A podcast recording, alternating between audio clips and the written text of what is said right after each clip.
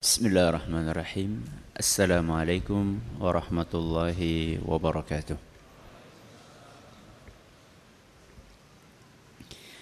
الحمد لله رب العالمين وبه نستعين على أمور الدنيا والدين وصلى الله على نبينا محمد وعلى آله وصحبه أجمعين أما بعد Kita panjatkan puja dan menjadi syukur kehadirat Allah Tabaraka wa Ta'ala.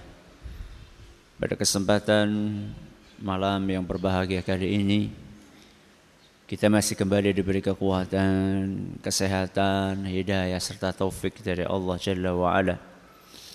Sehingga kita bisa kembali menghadiri pengajian rutin malam Sabtu di Masjid Jenderal Sudirman Purwokerto ini.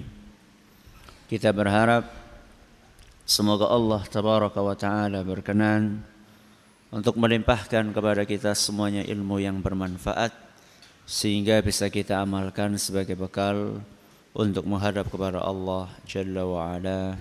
Amin.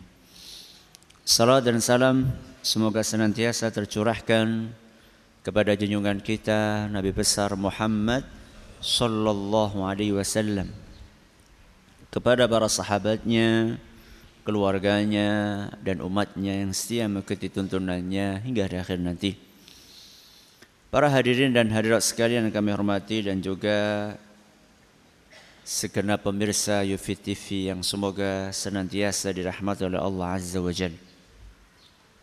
Hari ini kita akan memasuki hadis yang baru yaitu hadis urutan yang ketiga yang termaktub dalam Kitabul Jami' dari Bulughul Maram karya Imam Ibn Hajar Al-Asqalani rahimahullah.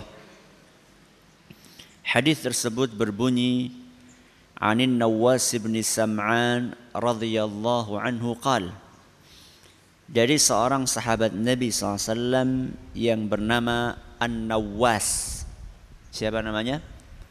An-Nawas An-Nawas bin Sam'an radhiyallahu anhu qal beliau berkata Sa'altu Rasulullah sallallahu alaihi wasallam 'anil birri wal ithmi Aku pernah bertanya kepada Rasulullah sallallahu alaihi wasallam tentang dua hal.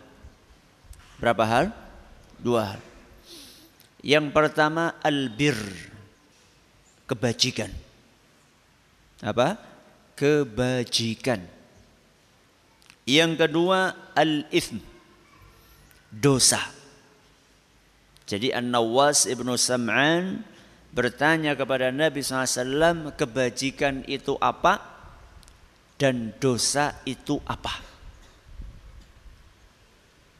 Faqala maka Rasulullah sallallahu alaihi wasallam pun menjawab Al-birru husnul khuluq. Kebajikan adalah akhlak yang baik.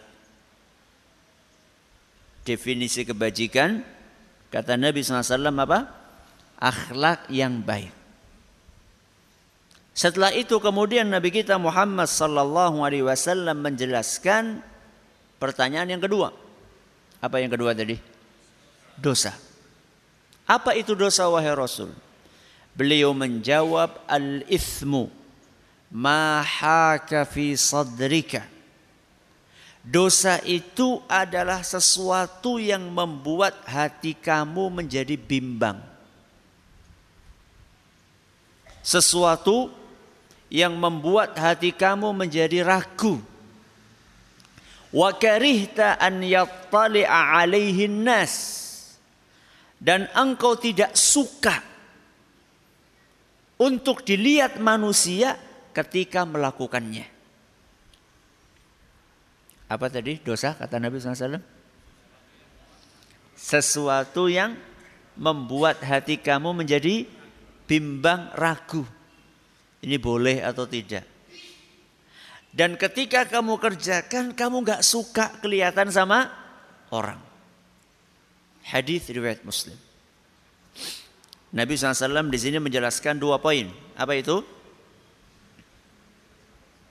kebajikan dan dosa. Sebelum kita mengkaji hadis ini, saya ingin menyampaikan bahwa ajaran Islam adalah merupakan ajaran yang sangat istimewa. Keistimewaan ajaran Islam banyak sekali. Di antara keistimewaannya bahwa Islam ajarannya itu sangat detil dan sangat rinci. Bahkan seluruh urusan kehidupan manusia diatur oleh Islam. Semuanya tanpa terkecuali. Dan problematika apa pun ada solusinya di dalam Islam. Masalah apa pun solusinya ada dalam Islam. Saya lupa ada seorang ulama yang pergi ke suatu daerah non muslim di luar negeri. Saya lupa sekarang nama ulamanya dan saya juga lupa nama daerahnya. Cuman ulama Islam pergi ke mana? Daerah non muslim. Kebetulan orang yang ada di daerah tersebut tahu tentang ulama ini. Oh ini ulama terkenal. Tokohnya umat Islam. Karena tahu maka orang ini penasaran. Ditemuilah ulama tadi. Non muslim ini bertanya. Apa benar Islam itu menjawab seluruh permasalahan? Betul? Islam menjawab seluruh permasalahan. Tanpa terkecuali, tanpa terkecuali. Baiklah. Saya pengen tahu. Dengan gandum seplastik ini, dengan gandum seplastik ini, berapa kira-kira bisa dibikin roti? Alias dengan gandum seplastik ini akan jadi berapa roti? Saya minta jawabannya dari agama kamu. Katanya setiap permasalahan ada jawabannya. Ini ada permasalahan, saya punya sekantong gandum. Dari sekantong gandum ini kalau dibikin roti jadi berapa potong? Carikan dalilnya dari Al-Quran. Karena kamu katakan Al-Quran itu bisa menjawab seluruh permasalahan. Kalau jenengan digitukan gimana? Nah, bingung ya? Iya karena kita bukan ulama. Ulama tadi santai saja. Oh iya sebentar. Dia ambil telepon, dia telepon tukang roti. Dia telepon tukang roti. Pak, kini karena roti sega, anak gandum seplastik. Ini pakai bahasa Banyumas ya. Ulama itu orang Arab. Saya terjemahkan bebas. Pak, kena karena gandum seplastik digawe roti jadinya pira Loh tergantung plastiknya isinya pirang kilo ya mungkin sekitar 5 kilo oh nek padane 5 kilo ya jadinya sekian nyebutkan angka kemudian telepon itu ditutup dia katakan kepada orang non muslim itu dari satu kantong ini akan menghasilkan roti sekian Non muslim itu mengatakan, loh saya nggak nyuruh kamu bertanya kepada tukang roti. Saya minta jawaban itu dari mana? Al-Quran.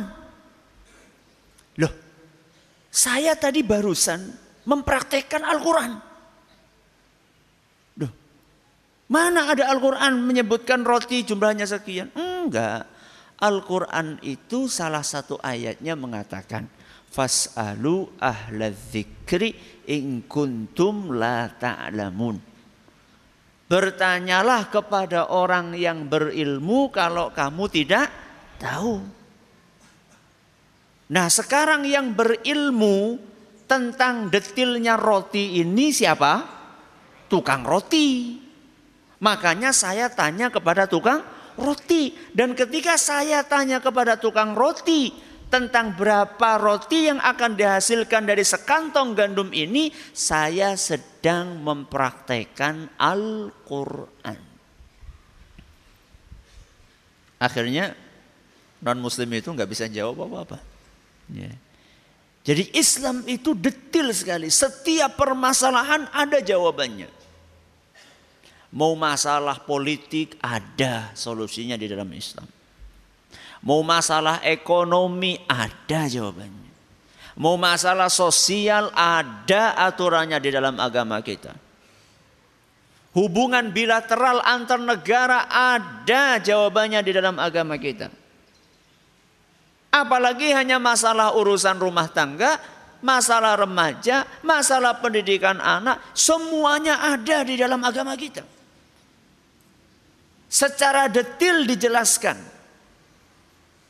Dalilnya apa Ustaz? Firman Allah Subhanahu wa taala yang sering kita dengar. Di dalam surat Al-Maidah ayat 3. Apa bunyinya? Al-yauma akmaltu lakum dinakum. Pada hari ini telah aku sempurnakan untuk kalian agama kalian. Jadi kalau misalnya ada permasalahan yang tidak dijawab di dalam agama kita, berarti agama kita belum sempurna. Di antara konsekuensi kesempurnaan ajaran Islam, seluruh permasalahan di dalam agama kita sudah dijawab. Seluruh permasalahan yang ada dalam kehidupan kita ada jawabannya di dalam agama Islam. Walaupun masalah itu belum ada pada zaman Nabi SAW, walaupun masalah itu belum ada pada zaman Nabi SAW. Sekalipun masalah tersebut masalah kontemporer yang belum dikenal pada zaman Nabi SAW, ada jawabannya di dalam agama kita. Kok bisa Ustaz? Bisa. Karena ajaran agama kita mengandung yang namanya prinsip-prinsip dasar dan kaidah-kaidah umum. Apa? Prinsip-prinsip dasar dan kaidah-kaidah umum. Kaidah-kaidah umum inilah yang bisa diterapkan untuk menjawab seluruh permasalahan, baik yang klasik maupun yang kontemporer. Saya kasih contoh satu saja. Masalah yang sekarang sedang diributkan. Gara-gara harganya konon mau dinaikkan. Apa itu? Rokok. Ada orang mengatakan, rokok itu kan nggak dikenal pada zaman Nabi SAW. Coba carikan hukumnya rokok di dalam Al-Quran. Apa ada coba ayat yang mengatakan rokok itu haram atau halal atau makruh? Mana? Kemudian hadis Nabi SAW. Rawahu siapa coba? Riwayat siapa yang mengatakan rokok itu haram atau halal atau makruh atau mubah? Mana dalilnya? Bagi orang yang tidak memahami kaidah-kaidah umum di dalam agama kita, maka dia akan iya ya orang nana ya, berarti ya oli. Bagi orang yang tidak memahami bahwa di dalam agama kita itu ada kaidah-kaidah umum, dia akan buru-buru menjawab seperti itu. Padahal tadi kita sudah sampaikan Islam adalah agama yang sempurna. Setiap masalah pasti ada jawabannya. Taib, sekarang kita praktekkan. Mana jawaban di dalam Al-Quran tentang masalah rokok? Mana jawabannya? Tadi, pas alu ala zikri. Bukan, beda masalah. Ini bukan roti ini. Ini masalahnya apa? Rokok ini. Roti dikenal pada zaman Nabi SAW. Rokok belum dikenal. Makanya nggak ada ceritanya ada sahabat rokok. Abu Bakar apa? Rokok. Nggak ada. Karena memang nggak ada. Nggak dikenal saat itu. Kalau Homer dikenal, Homer dikenal, tapi rokok nggak dikenal pada zaman itu. Makanya para sahabat mereka yang suka minum minuman nggak dikenal mereka minum minuman sambil udut itu nggak dikenal. Lah terus mana Ustadz? Katanya ada jawabannya. Ada. Dalam Al-Quran surat Al-A'raf ayat 157. Surat apa? Al-A'raf. Al-A'raf itu surat nomor berapa?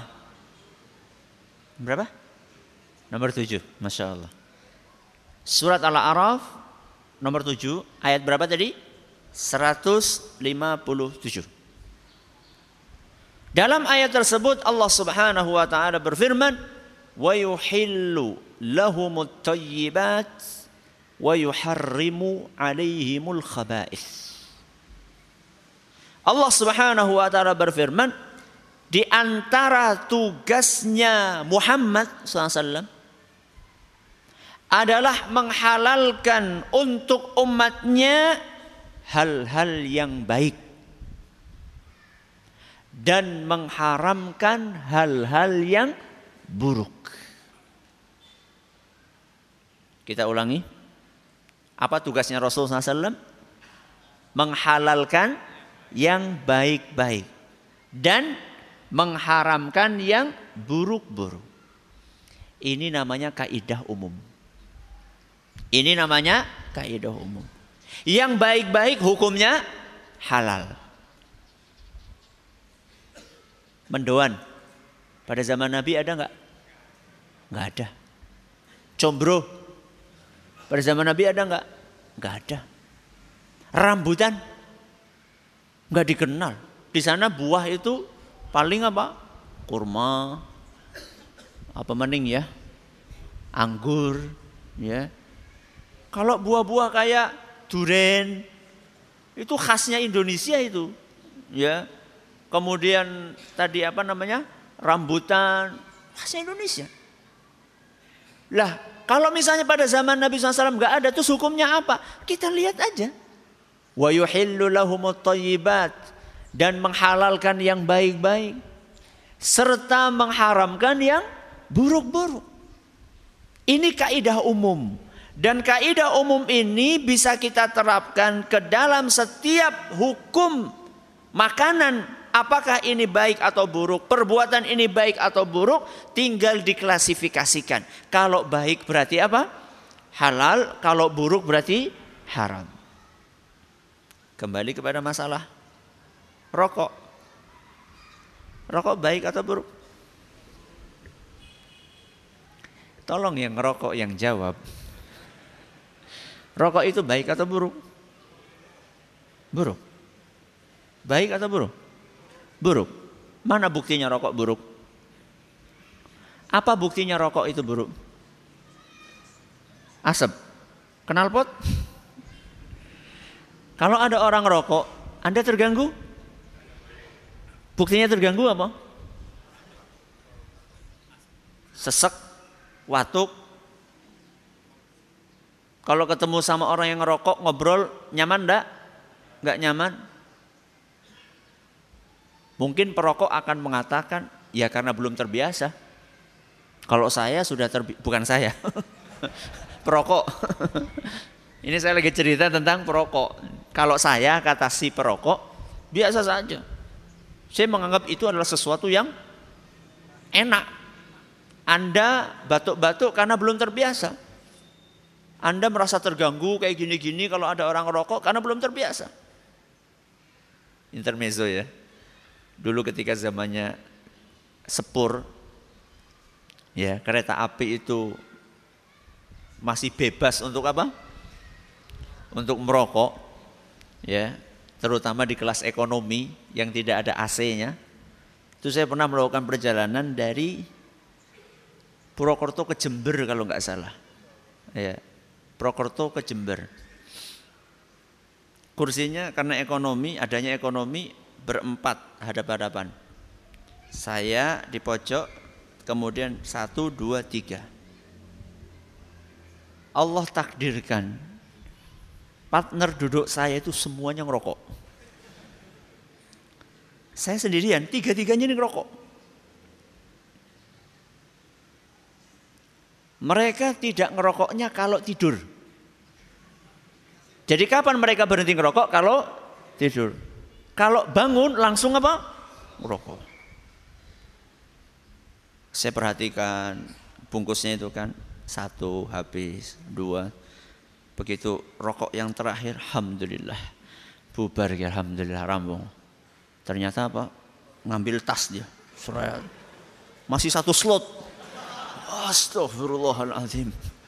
Waduh, ke alamat ya. Dari Purwokerto Jember itu berapa jam itu? Berangkat jam 6 sampai jam 6 di sana. Satu hari penuh dikepung oleh asap rokok.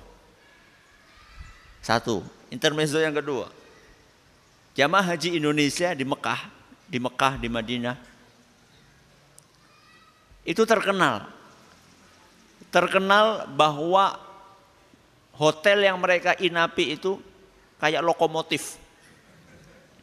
Pernah suatu saat alarm pemadam kebakaran itu nyala.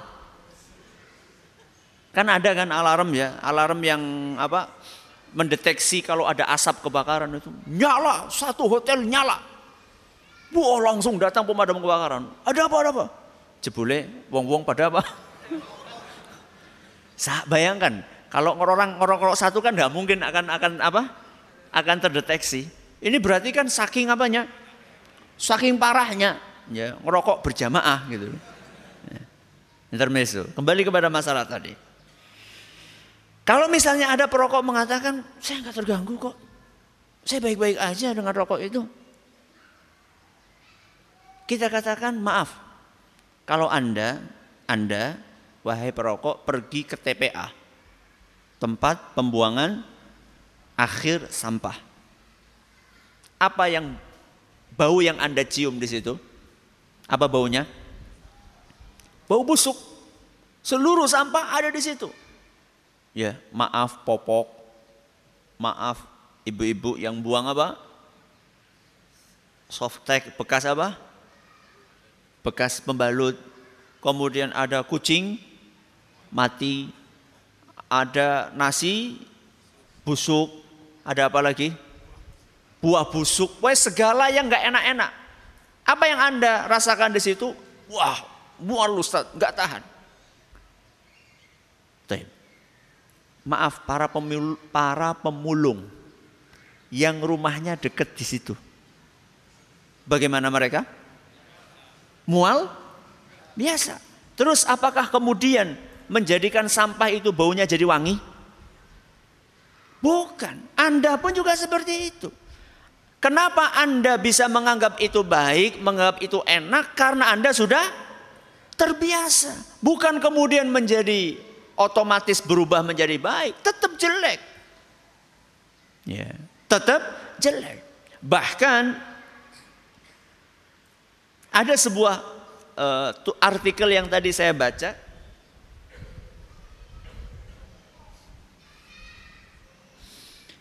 menyebutkan bahwa ternyata sampai hewan ternak pun hewan ternak pun nggak mau yang namanya tembakau. Maaf ya, saya baca tadi berita di daerah Cirebon ada tanah yang tanah itu adalah daerah endemis tikus alias dikit-dikit diserang tikus. Begitu mereka nanam tembakau, tikus nggak ada yang mau deket. Tikus saja nggak mau makan daun tembakau. Manusia. Bahkan ada yang lebih parah dari itu. Maaf. Hewan yang paling jorok apa? Babi. Hewan yang paling jorok babi. Saking joroknya babi, sampai maaf kotorannya sendiri dimakan. Ayam, selapar-laparnya ayam tidak akan makan kotorannya sendiri. Tapi maaf babi, mau makan kotorannya sendiri. Tahukah Anda, babi kalau dikasih satu ikat sawi dan satu ikat daun tembakau, apa yang dia lakukan? Sawinya dimakan habis, tembakonya dia injek-injek. Lebih baik dia makan kotorannya sendiri daripada makan tembakau. Binatang bisa membedakan. Mana yang baik, mana yang buruk. Kita jangan kalah sama binatang. Ya. Makanya kita katakan tadi bahwa kaidah umum di dalam agama kita menjawab seluruh permasalahan yang akan kita hadapi di dalam kehidupan. Di antaranya adalah ayat tadi surat Al-A'raf ayat berapa? 157. Terus apa Ustadz hubungannya dengan hadis yang akan kita pelajari ini? Hadis ini adalah hadis yang disebutkan oleh para ulama termasuk kategori jawami'ul kalim. Jawami'ul kalim itu adalah salah satu di antara keistimewaan yang Allah berikan kepada nabinya Muhammad sallallahu alaihi wasallam. Dalam hadis riwayat Bukhari dan Muslim Rasulullah SAW mengatakan utitu jawami al kalim. Aku dikasih keistimewaan oleh Allah Subhanahu wa taala punya jawamiul kalim. Apa itu jawamiul kalim? Para ulama kita menjelaskan jawamiul kalim itu adalah ungkapan yang singkat tapi padat. Jawamiul kalim adalah ungkapan yang singkat tapi padat. Hadis yang kita pelajari, yang akan kita pelajari ini termasuk ungkapan yang singkat tapi padat. Dan ketika kita ingin beragama dengan baik, maka kita perlu membedakan mana yang dicintai oleh Allah dan mana yang dibenci oleh Allah. Jawabannya ada dalam hadis ini. Jadi kalau kita pengen tahu kebajikan apa, yang dicintai sama Allah apa, pahami hadis ini. Kalau kita pengen tahu apa yang dibenci oleh Allah Subhanahu wa taala, pahami hadis ini jawabannya ada di situ. Yang dicintai oleh Allah adalah kebajikan dan yang dibenci oleh Allah adalah dosa. Kebajikan itu apa? Ada jawabannya dalam hadis ini dan dosa itu apa? Ada jawabannya dalam hadis ini. Makanya hadis ini termasuk kaidah umum. Seperti ayat surat Al-A'raf ayat 157 tadi. Hadis ini diriwayatkan oleh seorang sahabat Nabi SAW namanya siapa tadi? An-Nawas bin Sam'an. Siapakah An-Nawas bin Sam'an ini? An-Nawas bin Sam'an adalah seorang sahabat Nabi SAW yang berasal dari negeri Syam. Negeri mana? Syam. Syam itu di mana sekarang? Syam di mana sekarang? Negara konflik. Sekarang mana? Suria. Suria, Palestina, Libanon. Itulah yang dimaksud dengan apa? Syam kalau sekarang. Ya. Beliau berasal dari negara sana. Dan An-Nawas ini termasuk sahabat yang terkenal punya semangat tinggi untuk menuntut ilmu agama. Makanya pernah diceritakan An-Nawas ini datang ke kota Madinah berserta dengan bapaknya. Kemudian beliau tinggal di situ selama satu tahun belajar kepada Rasul SAW. Kemudian setelah satu tahun beliau pulang ke mana? Ke Syam kemudian meninggal di sana. Jadi tradisi mondok, tradisi apa? Mondok, mesantren, itu ternyata sudah ada sejak zaman siapa? Rasul SAW. Diutus, eh, dikirim anaknya dari Syam ke mana? Ke Madinah, belajar di situ satu tahun setelah cukup pulang. Makanya panjenengan itu kalau menyekolahkan anak ke pondok itu jangan bolak-balik apa? bolak-balik ditiliki. Wis ditiliki, orang marem tiliki, diajak apa? Bali. Gak betah nanti anaknya. Biarkan dia itu proses, ya, proses apa namanya? Adaptasi, proses adaptasi, sehingga nanti akan memiliki yang namanya kemandirian. Ya. Walaupun mungkin awal-awalnya terasa sedih itu wajar. Contohnya saya pribadi. Ketika saya masuk pondok itu, subhanallah, nggak pernah pisah sama orang tua. Tahu-tahu bisa begitu tamat SD langsung dipondokkan dan jauh lagi pondoknya. Orang tua saya di Banyumas, saya pondoknya di di Gontor, di Ponorogo. Perjalanan sekitar satu harian. Ya nggak pernah pisah sama orang tua, tahu-tahu pisah, ya masya Allah. Nangis terus kerjanya. Seminggu nangis. Ya. Ditanya sama orang, namamu siapa? Nangis. Ya. Sudah nggak PR belum? Nangis. Sendalnya hilang, apa mandi? Tambah nangis. Ternyata orang tua yang di rumah, ibu saya sama. Bukan hanya nangis, sakit sampai di opnam. Seminggu di rumah sakit. Ya.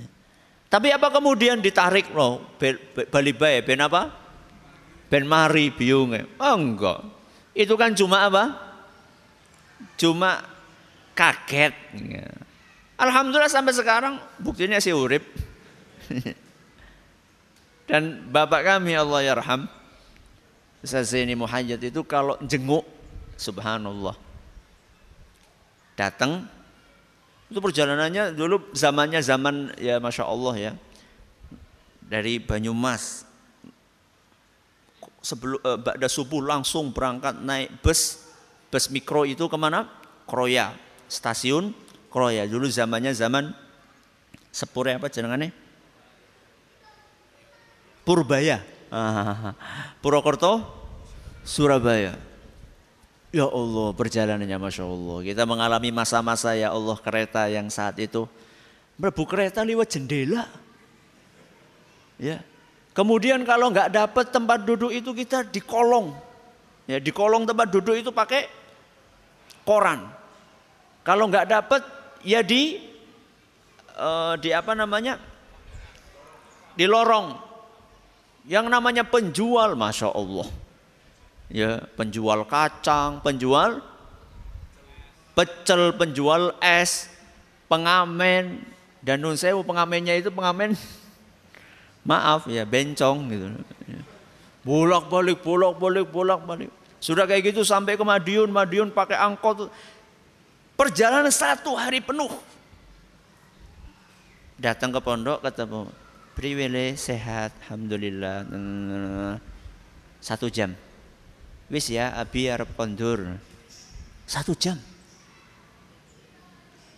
Bi, aduh Abi banyak urusan ya, Abi ninggalin pondok dan seterusnya. Hampir setiap dikunjungi sama orang tua sejam. Dan memang beliau seperti itu, ketemu urusannya rampung, ngasih nasihat, selesai, salaman, pulang.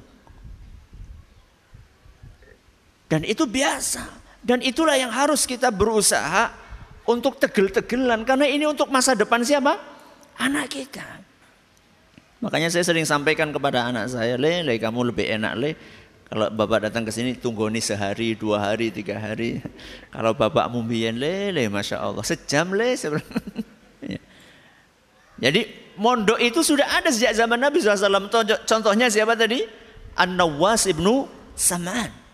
An-Nawas ibnu Sam'an datang dari Syam ke Madinah, satu tahun beliau belajar di situ kepada Nabi SAW. Setelah satu tahun pulang beliau ke Madinah, eh maaf pulang ke mana? Ke Syam dan beliau wafat pada tahun 50 Hijriah kira-kira. Wafat tahun berapa? 50 Hijriah. Ini adalah sahabat yang meriwayatkan hadis yang akan kita pelajari namanya siapa? An-Nawas ibnu Sam'an. Insya Allah pada pertemuan yang akan datang kita akan mulai membahas tentang kandungan hadis ini dan hadis ini sebagaimana yang tadi disampaikan salah satu di antara kaidah umum yang kalau kita kuasai maka kita akan bisa memahami begitu banyak permasalahan bahkan sebagian ulama mengatakan bahwa hadis ini mencakup seluruh ajaran Islam. Karena Islam itu berisikan perintah atau larangan dan perintah itu adalah kebajikan, larangan itu adalah dosa dan itu dicakup semua di dalam hadis yang akan kita pelajari insya Allah. Ini ada pengumuman pengajian. Hadirilah tablik akbar yang akan diisi oleh Syekh Abu Hazim Ramadan Abkar di Masjid 17 lusa hari Ahad pada tanggal 28 Agustus 2016 jam 9 sampai selesai. Jam 9 sampai selesai dengan tema urgensi dan keutamaan tauhid. Urgensi dan keutamaan tauhid dan akan diterjemahkan oleh Ustadz Saifuddin Zuhri LC hafizahullah taala. Ini bagi teman-teman yang ada di Purwokerto. Yang ada di Purbalingga juga ada pengajian umum. ya, temanya nikmatilah ibadahmu. Nikmatilah ibadahmu. Jamnya sama, harinya sama. Tempatnya beda. Yang satunya di Purwokerto, yang satunya di Purbalingga. Yang isi siapa Ustaz? Saya sendiri. Saya ngisi yang di Purbalingga. Kok bisa bareng-bareng gitu Ustaz? Ya ora apa-apa, Mbok. Salat, Mbok, bareng-bareng. Tidak ada masalah, ya. Yang mau hadir sana monggo, mau hadir di sini monggo. Yang penting jangan tidak hadir sana sini. Ya. Kok ora keton nang kene? Oh nang kanan dian. Nang kanan be ora keton. Jebule nonton ebek. Orang ini. Biasa, pengajian semakin banyak pengajian semakin apa? Semakin baik. Jadi nggak usah terlalu sensitif. ya, jangan terlalu sen sensitif. Semakin banyak pengajian semakin baik. Ya. Jadi orang seprokorto berapa sih? Banyak nggak orang Prokerto? Banyak. Kita bikin 10 pengajian di Purwokerto kira-kira cukup nggak untuk menampung orang Purwokerto? Gak cukup. Sudah, ini cuma dua pengajian kok. Ya, biasa saja. Jangan terlalu sen sensitif. Masing-masing insya Allah mengajarkan kebaikan dan semoga Allah memberkahi setiap uh, amal kebajikan kita. Allah taala ala wa alam.